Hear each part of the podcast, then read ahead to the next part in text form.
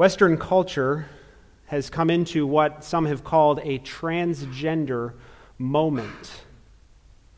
The tipping point of this moment arrived June 1st, 2015, when a man named Bruce Jenner declared himself to be a woman named Caitlyn. Now, Jenner was by no means the first to make such a declaration, but he was perhaps the most famous American to have done so to that point.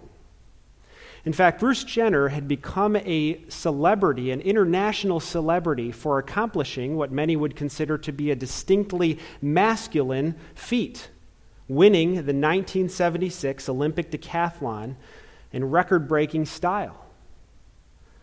And yet, 39 years later, he identified as a woman, claiming, quote, I'm so happy after such a long struggle to be living my true self. Hollywood culture immediately embraced this pronouncement. Vanity Fair's cover featured Jenner in a dress, and Glamour magazine named him their Woman of the Year. Jenner's declaration was followed by a tidal wave of transgender related headlines. Controversy surrounded men's and women's restrooms in early 2016. As you'll recall, several organizations and companies invited people to use the restroom of their gender identity rather than their birth sex. Later in 2016, the federal departments of justice and education teamed up to encourage schools to allow transgender students to use the restrooms and locker rooms of their choice. Increasingly, and some of you parents will know this, Increasingly, elementary age students are taught about gender identity and invited to consider the possibility that their sex and gender do not match. And those children who indicate a transgender identity may receive puberty blockers at a young age, followed by hormone treatments, permanently altering their physical makeup for the rest of their life. On the athletic field, transgender athletes began dominating women's sports, both those born biologically male and now identifying as female, and also those born biologically female but taking hormone treatments, which gave them a competitive advantage, and the controversy surrounding that continues to this day. Now, examples of trans related controversies could be multiplied. I could go on and on this morning, but ultimately, this conversation around the subject of transgenderism is not about issues, it is about people. Even by conservative estimates, there are hundreds of thousands of people in our world today who identify as transgender. Now, my goal today is to evaluate the claims of transgender ideology, and I'm going to spend a lot of time defining terms and talking about the worldview behind transgenderism and its consequences. But most importantly, I want to compare this worldview to a biblical view of gender, which is better grounded in reality, and I firmly believe it leads to a better hope and true joy. I want us to understand transgenderism in some related terms and definitions. The American Psychological Association defines transgender as an umbrella term for persons whose gender identity, gender expression, or behavior does not conform to that typically associated with the sex to which they were assigned at birth. By the way, that last phrase is significant the sex to which they were assigned at birth. Who's assigning this?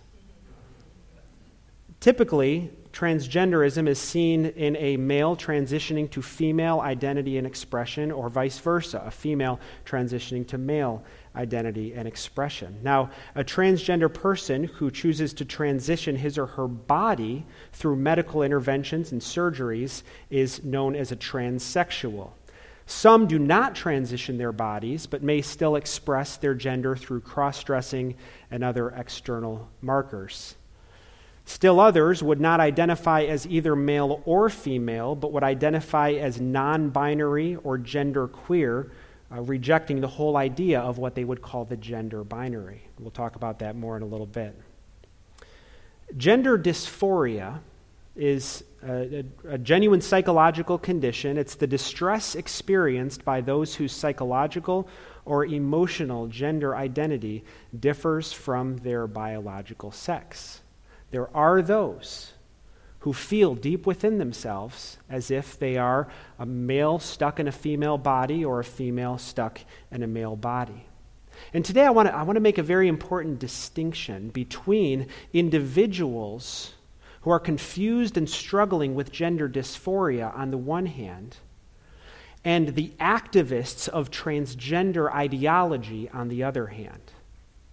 Uh, you'll hear me today refer to those who are struggling with their identity, and you'll also hear me refer to those with an agenda who are encouraging a certain worldview and encouraging those in the first category and how they should think about their feelings. On the one hand, are those who feel like a woman trapped in a man's body, or vice versa. On the other hand, are those who tell those individuals, because of that, because of your feelings, you are a woman trapped in a man's body, or you are a man trapped in a woman's body. And by the way, everybody else needs to affirm that as well. That's the distinction I want to make as we try to walk this road of grace and truth. Now, a foundational principle of transgender ideology is a historically recent distinction between the whole concepts of sex and gender. In modern use, sex refers to male and female, while gender refers to masculine and feminine. You say, well, what's the difference? Well, sex is seen as an objective biological fact, while gender is portrayed as subjective, a psychological feeling. Now, even though we're making this distinction for the purpose of analyzing this subject, we'll, we'll see later that biblical, biblically speaking, those ideas of sex and gender are never separated. But this is essential to the transgender worldview, and this false distinction has led to the recently coined term cisgender. C I S gender. Some of you have heard that before. Some of you, perhaps this is your first time hearing that. This is a term referring to those whose birth, sex, and their gender identity correspond. You say, well, that's pretty common, isn't it? It sure is. But it's a loaded term which implies that a sex gender match, although common, should not be taken as normative. That's the implication behind that term cisgender. Well, now that we've understood some of the basic concepts and definitions, I want to take a step back and talk about the worldview of transgenderism and some of the consequences that we see happening in real time around us. Number one, transgenderism contradicts biological science, specifically the biological science of the human body. It's interesting that many who hold this worldview claim to love science but frankly ignore things that are just observably true about the human body. This is particularly seen in the treatments and surgeries that are meant to change one's sex to match their gender identity. Now, I want us to understand without getting into detail, because we've got some young people here listening, so I'm not going to go into all the detail of these surgeries. But suffice to say that these sex change surgeries do not actually transition a person's sex. They are merely cosmetic mutilations. That's what they are. A male to female transsexual will never become pregnant, give birth, or nurse a child. It's impossible. A female to male transsexual will never father a child. Furthermore, bodies are male or female beyond their reproductive organs. Were you aware that over 70% of the total cells in your body Around 27.2 trillion cells in your body contain either XY chromosomes or XX chromosomes. We are male or female down to the molecular level, and sex change surgeries do not change that scientific fact. Moreover, there are distinct differences on average between male and female height, weight, and strength Male and female brains are literally wired differently, and there are notable differences in things like vision and hearing. Sex reassignment surgery, despite the term, can change none of these things. And hormone therapy, although it can certainly adjust levels of testosterone and estrogen, cannot alter the presence or absence of the Y chromosome in those 27.2 trillion cells in one's body. You say, well, this may be true, Mike, but despite all this, why not just let people go through with the fantasy? If they want to have their bodies mutilated and changed, why not just let them go through with that if it helps them feel better? Well, because it doesn't actually help them feel better. Study after study has taken place showing that there is no psychological improvement following these surgeries. And biologically speaking, physically speaking, sex change surgery is not harmless. It stunts growth, it causes infertility, and it appears likely to cause other physical challenges such as heart disease and cancer. Dr. Alan Branch writes perfectly healthy and functioning urological and reproductive organs are destroyed, removed, and irreversibly transformed and damaged. And aside from being profoundly anti science, this truly is hateful to people. Why? Because many people have gone through these sex change surgeries and later regretted it. It's called detransitioning. Those who felt at one time as if they were a man stuck in a woman's body, or vice versa, went through the hormones, went through even the sex change surgery, later in their life regret it, but there's no going back. They are scarred for life. The testimonies are out there. You won't find them on a Google search, and you won't see the books listed on Amazon. But there are many, many testimonies of people who deeply regret having gone through such surgeries. So you say, why then would transgenderism advocates promote such damage to the body? Well, because of number two, transgenderism promotes a disconnect between the mind and the body. A disconnect between the mind and the body, an assumption that they are often not working in harmony. Now, this is really an updated version of the ancient heresy of Gnosticism.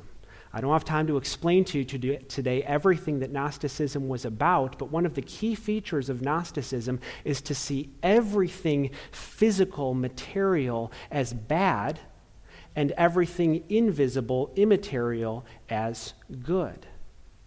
Now, this is in contrast with a Christian view that sees the human being as an embodied soul, the body and the spirit forming an integrated unity. I want us to participate in a little bit of an experiment together. Wherever you are, whether here in this room or watching online, I want you to take your hand and I want you to point up to the ceiling, okay? Just go ahead and do that real quick for me if you would. Everyone point up to the ceiling. Okay, so let me ask you a question. Did you point to the ceiling or did your body point to the ceiling? It's a false distinction, isn't it? Your mind and your body are continually working together and to speak as if there's a breakdown, two different agendas, is simply a false way to view the world. This is why often when you are sick, it affects your, your mood, because your mind and body are integrated. This is why sometimes you get stressed about life and it physically gives you a headache or actually causes you to become sick. Have you ever experienced this? It's because the mind and body are an integrated unity. This is why death is seen in Scripture as an enemy, because it is the separation of the soul from the body. This is why we look forward to glorified resurrection bodies. We don't plan on being disembodied spirits in eternity. Jesus will provide for us a glorified resurrection body. We look forward to this because the human being is an embodied soul, essentially a unity. But the transgenderist worldview, in the words of Dr. Nancy Pearcey, is a profoundly fragmenting dualism that separates body and person. She provides as an example of this a student resource called the Gender Unicorn. This is a colorful graphic. It is created for children, and it's meant to illustrate five different dimensions of gender and sexuality within each person gender identity, gender expression, sex assigned at birth, there's the phrase again, physical attraction, and emotional attraction. Children are taught through this colorful graphic of the gender unicorn that their mind and body, their entire person, is fragmented. It gives the message, according to Dr. Pearcey, that a human being is composed of disparate bits and pieces.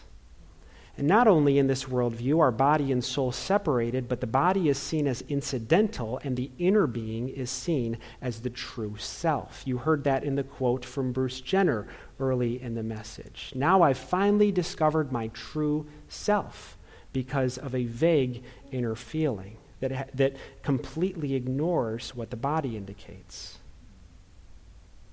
Number three, transgenderism manipulates language. Transgenderism manipulates language. Language is not seen as a vehicle whereby truth can be expressed and clear communication can happen between individuals. It is seen as a means of power and manipulation. And perhaps the most notorious example of this is the promoting of preferred pronouns according to one's gender identity, not according to their birth sex necessarily. And so you may see in someone's social media bio their preferred pronouns that you would, they would like you to use in interactions with them. In some classrooms, students are encouraged to ask one another, What is your preferred pronoun that you would like me to use? Even in the workplace, this is often promoted. And these pronouns are not limited to he, him, or she, her, or even the more generic they, them, but also z, here G, Zir, A, M, Z, Zem, and more. Now, it's difficult to keep up with the expanding list of pronouns, but the list of terms denoting sexual identity and gender expression is far more extensive. In 2014, two individuals named Holiday Simmons and Fresh White expanded the LGBT acronym to 13 letters LGBT T2QQAAIIP, which stand for lesbian, gay, bisexual, transgender, transsexual, two spirit, queer, questioning, asexual, allies, intersex, intergender, and pansexual. Two years later, in 2016, the New York City Human Rights Commission expanded the list to ter- 31 terms of gender expression. And not to be outdone, Facebook lists over 50 possible gender identities. Now, here's, here's the reality if you refer to a man as a woman or a woman as a man, you are participating in a lie. That's what you're doing.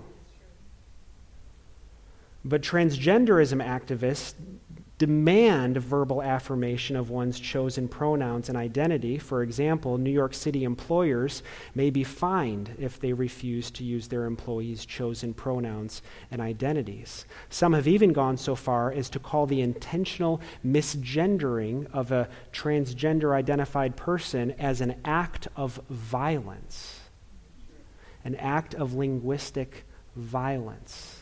This is how some will describe it. Perhaps worst of all, when it comes to the worldview of transgenderism and its consequences, number four is that transgenderism regularly undercuts the family and abuses children. Transgenderism activists are willing to disrupt otherwise healthy families and experiment on confused children. Were you aware that children may be given puberty blockers around age 10? And that this sometimes can happen without parental knowledge. Parents, I want you to be aware of these things for your children. This is despite the fact that there are clear health risks associated with puberty blockers, and again, little evidence of psychological benefit in the long run. In fact, minors who are given puberty blockers and hormone treatments often end up with great regret and resentment of those who allowed such things in their young lives. Why? Because 80 to 90% of children who experience gender dysphoria do not carry these feelings into adulthood. That's a really, really important thing to know if you care about children. 80 to 90% of children, some would put the number even higher, who experience gender dysphoria in their young years do not carry these feelings into adulthood. This is according to the American College of Pediatricians. But these facts do not stop activists from mistreating children and disturbing the families who are opposed to such treatments. Consider the case of a Texas father named Jeffrey Younger, who for years has been fighting for his son not to receive puberty blockers. The boy's mother insists that he is a girl. Now, the odds, unfortunately, are against this father and his son because social workers are often trained to see parents who have a traditional worldview as a suicide risk for trans minors. This is literally what is being taught in many areas. I don't mean to cast dispersion on every social worker, but this is often what is taught. That if a young person has a parent with a traditional worldview, that is, that if you're born male, you should identify as male and grow up to be a man, and that if you're born female, you should identify as female and grow up to be a woman, that's a traditional worldview that is seen as harmful for a trans child. And because of this perceived threat to life and well being, DHS workers actually have the ability to remove a trans child from what they deem to be an unsupportive home. Imagine the heartbreak of parents in this situation.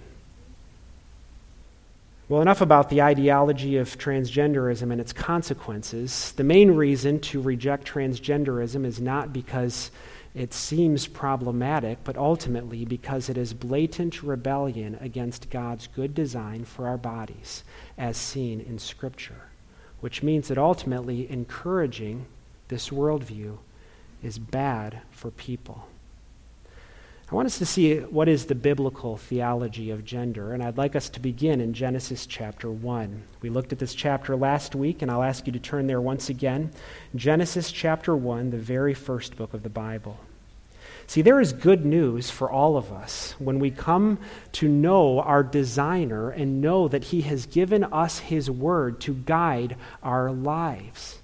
The concept of intentionality in how we were made and how God has set up our lives is very, very important and very freeing for those who come to know their Lord. Tom Gilson writes about this. He says, Human nature is nothing other than what God has made it to be. God had a specific purpose for humans in mind, and we can either fulfill or deny that purpose. In fact, to deny our nature and purpose is to struggle not just against ourselves or each other, but against reality itself. But in the end, reality must always win, which is to say, God Himself wins and the reality deniers lose. Those who align their lives with reality, on the other hand, share the joy of God's victory in it. Now, again, I encourage us as we go to Scripture to walk the road of truth and grace. Our hearts should be moved with compassion for those who genuinely wrestle with gender dysphoria. But we're not called to affirm them in their confusion. We're called to love them despite their confusion and to bring God's word to them, which properly accounts for everything that is right with us and everything that is wrong with us. Want us to see in Scripture that mankind is made in God's image, male and female. We looked at these verses last week. Let's look at them once again. Genesis 1:26, where God said, "Let us make man in our image after our likeness." And let them have dominion over the fish of the sea, and over the birds of the heavens, and over the livestock, and over all the earth, and over every creeping thing that creeps on the earth. So God created man in his own image. In the image of God, he created him. Male and female, he created them. Verse 26 says we're made in God's image, and it says that we were created in God's image and likeness for a purpose to be God's ruling stewards over the rest of earthly creation. Again, it's good news to know what our purpose and calling is. But again, I quote Nancy Pearcey, who notes that those influenced by transgenderism and similar agendas think their body is just a piece of matter that gives no clues about who they are as persons. They think their identity as male or female has no special dignity or meaning. They view their body negatively as a limitation on their authentic identity. By contrast, how can we present the biblical view as anything but radically positive and affirming? Christianity gives the basis for a high and humane view of the person as an integrated whole. I don't like when my body seems to betray me and work against me. Have you ever been chewing on some food and all of a sudden, out of nowhere, you're in a perfectly good mood, enjoying your food, and you bite down on the inside of your mouth. I tell you, that is one of the most annoying feelings in the world. That will put me from a great mood to a terrible mood instantly. Here I am just doing this thing I'm supposed to do to survive eat food, and my body is betraying me. My teeth are chewing the inside of my mouth. And of course, when you do it once, then it starts swelling, and then you're 10 times more likely to do it again within the next five minutes. I'm glad, though, that on the whole, God has created my mind and body to be in sync so that as I serve him as one created in his image and given a task to represent him well, he has given me inner being and an outer being that are designed to work in harmony for that end. And that includes whether I am male or female. Verse 27, which says, In the image of God, he created him, male and female, he created them. No matter how much someone may disparage what they will call the gender binary, here it is in the 27th verse of the entire Bible. Male and female, he created them. This is a highly significant scripture for a theology of gender. It affirms, according to Alan Branch, that sexuality is not an accident of nature, nor is it simply a biological phenomenon. Instead, sexual identity and function are part of God's will for his image bearers. There's no place in God's design for someone to think of their sex and their gender as mismatching. In fact, you can see this if you trace chapter 1 into chapter 2, where in chapter 1 we read of male and female, and then in Genesis 2 we read of man and woman. This is because, and I quote Robert Smith, a person's biological sex reveals and determines both their objective gender and certain key gender roles, should they be ch- taken up. That is, human males grow into men and human females grow into women. I also want to quote Denny Burk, who writes God created sexual differentiation. The terms male and female are not cultural constructs. They are not social roles foisted upon mankind by the accretion of culture and tradition. Male and female designate the fundamental distinction that God has embedded in the very biology of the race. Men and women are created different. The differences are real, they are intentional, and they are good. They are good. And this is an objective, firm foundation on which to base one's identity. The body that God gave you, whether male or female, is a significant part of who you are. It is not an accident. And I will never encourage someone to disconnect their mental desires from their physical design. Why should we derive our sexual identity from subjective feelings rather than objective anatomy? Now, Genesis 1 and 2 is not the only section of Scripture to emphasize the God designed gender binary. In fact, Vaughan Roberts states the fact of the creation of human beings as male and female is woven deep into the fabric of the Bible's story and therefore into the understanding of the world and ourselves that Christians embrace. For example, last week we looked at Ephesians 5, which shows that marital sex distinctions point to the drama of redemption. Christ's love for his bride, the church, and the church's love in return. That beautiful picture of the gospel is made possible because of the fundamental distinction between men and women. 1 Corinthians 11 says nature itself teaches that there are even physical distinctions between men and women. So we should not be surprised to find that in both Old and New Testaments there are multiple passages. Theologian Wayne Grudem lists at least 13 passages that assume that someone is either a man or woman and that society regularly will be able to know the difference between them. Now, this does not mean that every man and every woman needs to fit every cultural stereotype, but it does mean that each ought to embrace their God given gender role and reflect it to some extent in their appearance. We're made in God's image as male or female, but we understand there was something that happened in Genesis 3, the fall of mankind into sin, and the subsequent curse.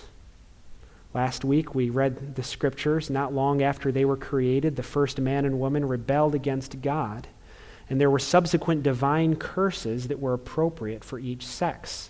You can read in Genesis 3 16 and 17 that the woman's good calling of childbearing would be made painful, and the man's good calling of labor would be made painful. And all of creation suffers under this curse.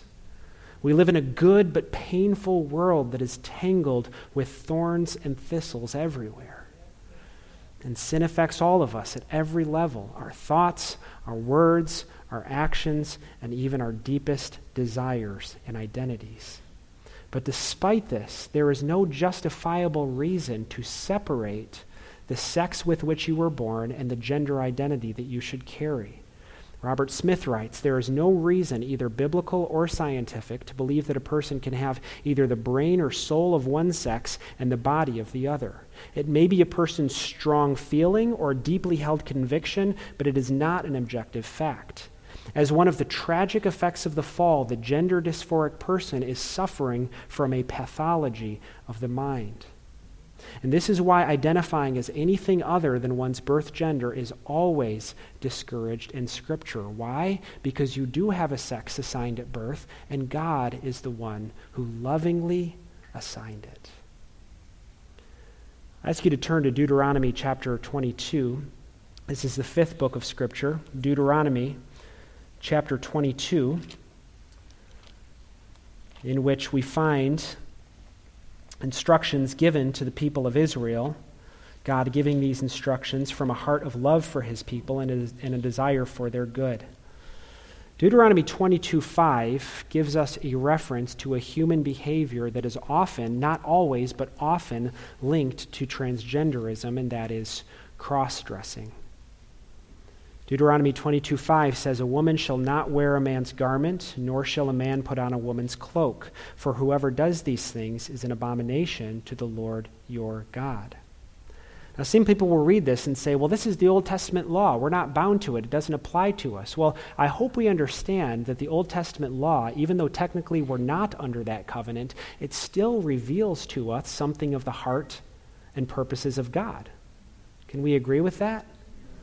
And even though this is in the context of Old Testament law, Jason DeRouchie clarifies that there is an enduring principle in this divine prohibition that loving others and God means that people will maintain a gender identity that aligns with their biological sex and will express this gender in a way that never leads to gender confusion in the eyes of others. Well, we're so thankful for Jesus, aren't we? Because all of us have sinned and fallen short of the glory of God. All of us have, in some way or another, twisted and perverted God's intention for us. And yet, God is so gracious that He sent His Son, Jesus Christ, to walk among us, to be for us the best example that we could possibly imagine of grace and truth and glory. He is God in human flesh.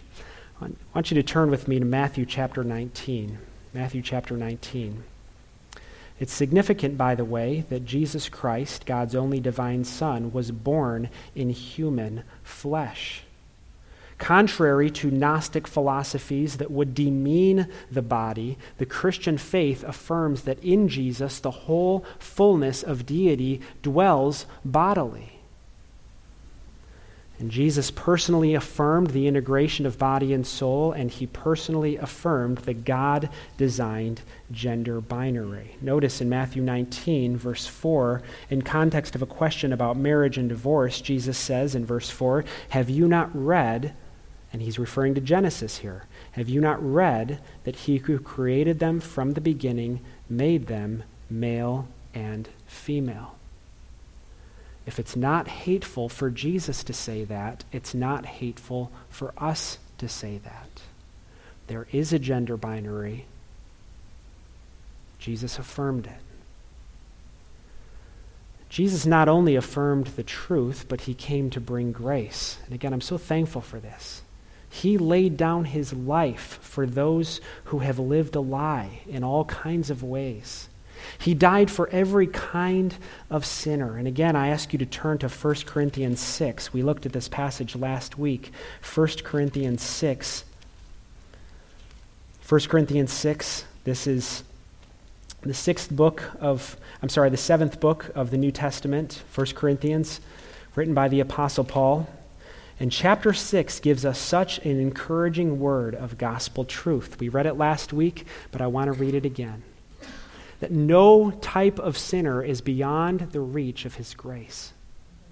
1 Corinthians 6, verse 9, Paul the Apostle confirmed the grave consequences of various unrepentant sins. He says, Do not be deceived, neither the sexually immoral, nor idolaters, nor adulterers, nor men who practice homosexuality, nor thieves, nor the greedy, nor drunkards, nor revilers, nor swindlers will inherit the kingdom of God. Now, who among us has not been guilty of some of these sins? But in verse 11, there is the glorious good news of the life changing power of the gospel. And such were some of you, but you were washed, you were sanctified.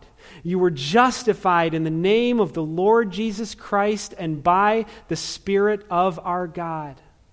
Such were some of you, but this is no longer your identity. You're no longer bound to this. In Christ, the chains of sin are broken, and the believer's identity is transformed completely. This is a gospel of grace, and it's also a gospel of growth a gospel of growth. Even though we know we will not attain perfection this side of eternity, we can have real and genuine growth in grace as God reveals to us his will for us and as the Spirit leads us on the road of repentance and sanctification and growth. There are implications now as Christians for every part of us, including our bodies. Notice in this same chapter, down in verse 19, that Paul goes on to write, verse 19, Do you not know that your body is a temple of the Holy Spirit within you, whom you have from God? You are not your own. Oh, if everyone in the world would embrace this phrase, You are not your own.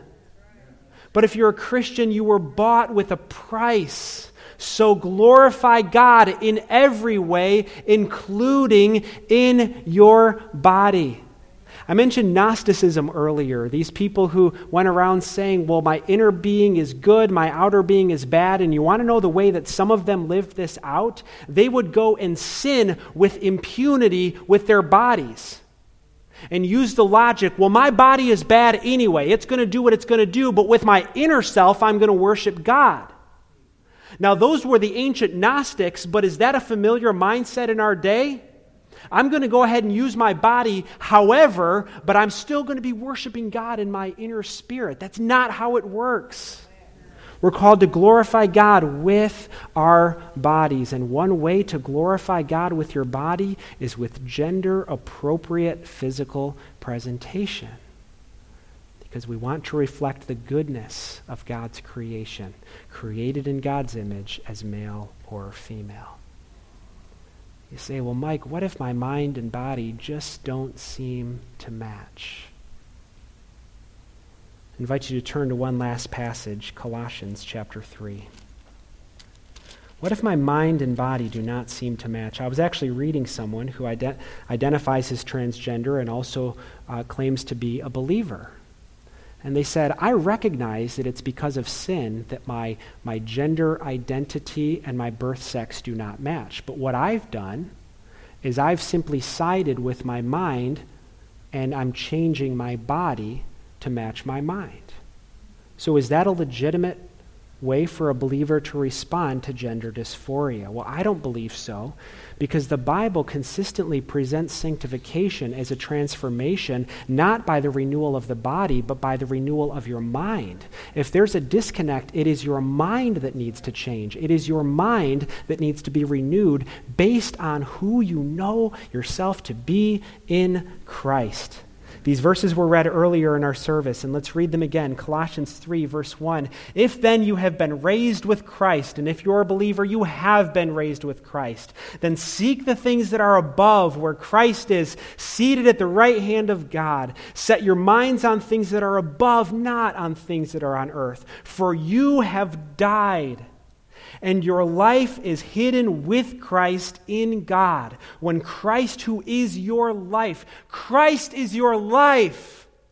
When Christ, who is your life, appears, then you also will appear with him in glory. So, identifying as being in Christ, what are we to do? Verse 5 Put to death, therefore, what is earthly in you. For example, sexual immorality. And by the way, that means all kinds of sexual immorality. Amen? Sexual immorality, impurity, passion, evil desire, and covetousness, which is idolatry. Now, transgenderism would have people desire a body that is not theirs. The Bible calls that covetousness, which is idolatry. And we're called to put that to death. On account of these things, the wrath of God is coming. Verse 7 In these you too once walked when you were living in them, but now you must put them all away anger, wrath, malice, slander, and obscene talk from your mouth. Again, I hope we're all feeling convicted and not just pointing the finger at other kinds of sinners. But again, notice verse 9 do not lie to one another seeing that you have put off the old self with its practices. Do not lie to one another. Transgenderism would have us to say that you should, you should present yourself as a sex that is not yours. The Bible calls that deception. And Scripture says to put off lies. In verse 10, you have put on the new self, which is being renewed in knowledge after the image of its creator. See, transgender identity and behavior is simply not in line with biblical ethics. God loves his children too much to encourage us to lead lives of harmful fantasy. As believers, no matter what our sin struggles and temptations are, we're called to persevere in hope of a future glorified body, untainted by sin's curse, in which there will be no disconnect between inner feelings and outer reality. I look forward to that day, don't you? Well, what about our neighbors, our loved ones who identify as transgender?